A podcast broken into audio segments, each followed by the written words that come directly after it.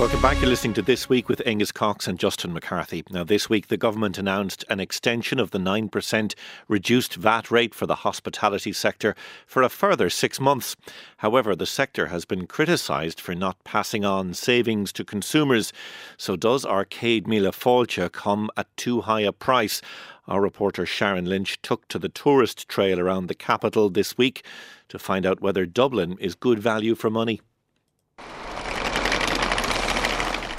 Suitcases rolling into Heuston Station on their way into Dublin City for a weekend away. But is the capital an expensive holiday destination? On Saturday night, the average price of a hotel room one kilometre from the city centre cost between 160 and 250 euro per night. These visitors said they could only afford to stay overnight. So we actually only came for one night because when I looked at staying the second night, the hotel room was I think 350 euros for Saturday night, and that was just too much. Yeah, it was like like 120 for like a day, which is kind of like it's a bit like expensive, no? Just one night. For just one night, yeah. Uh, it was quite expensive, yes, for the hotel comparing to other European cities. It depends on if something else is going on like you know, like we came up for the in February. What was it like the new like bank holiday or something or yeah. whatever it was, and it was like twice the price or something as like this weekend like. Paul Gallagher, General Manager of Buswells Hotel in the city, said there are lots of reasons as to why rates are growing. So, I mean, there's an extraordinary number of rooms in use in Irish hotels by the state, and the state is over dependent on hotels and it's distorting the whole value for money prospect. Now, I'm not blaming just government. I mean, there are other factors to play. So, costs in Irish hotels are rising. The rates in Irish hotels are up 19% since 2019. But there are a lot of different levers being pulled there. So, insurance up about 60%, energy is up 300%, dairy is up 25%, fish is up 19%, and I could go on.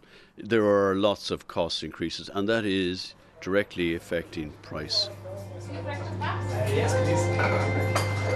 Dining out in Dublin is more expensive than London, Paris, and Rome, with a three course meal for two coming in at around 80 euro.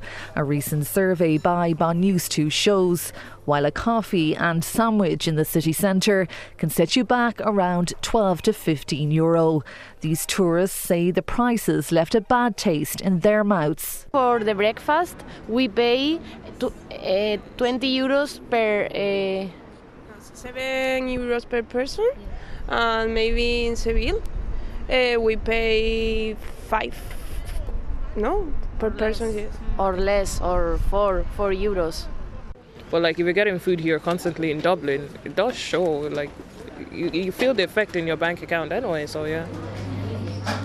Sean Collender from the Restaurants Association of Ireland expects that the cost of dining out will increase when the VAT rate returns to 13.5% from September. It's a price, it's a, an extra charge on our uh, final price as such, so that has to be passed on in most cases to the customer. So that will be another cost that the customer sees, I guess. Uh, but from a business point of view, most businesses won't be able to absorb that because we're currently absorbing, without price increases, certainly in our case, uh, an awful lot of, of price increases over the last 24 to 36 months. Next two, two and a half hours, we are all going to explore the city centre of Dublin together. our tour. The Sandeman's Walking Tour is a tip what you feel activity. We are here in the upper courtyard of Dublin Castle. but not all attractions are free in Dublin City. A visit to the Guinness Storehouse can cost from 22 euro per person. Uh, they taught me nearly everything I know about Vikings, so you can blame them. While a trip on the Viking Splash Tour starts at 27 euro per child. This family of four who were holidaying in Dublin this week say it all adds up. Well, uh, we were in a number of them, uh, and uh, you know, in some places, uh, I don't remember exactly where in Dublin, and in other places, we dished out 50 euros to go in. So that's a, an overhead expense that already, without the snacks and without the, the lunches and all that uh, for the attractions, they're, they're, they're expensive. We, are constantly converting to dollars, so uh, we're moving higher up than that in our mind, and to go, say, to an institution like the MoMA or the Met in New York is not that expensive. But Fáilte Ireland's chief executive, Paul Kelly, says Dublin is still good value for money.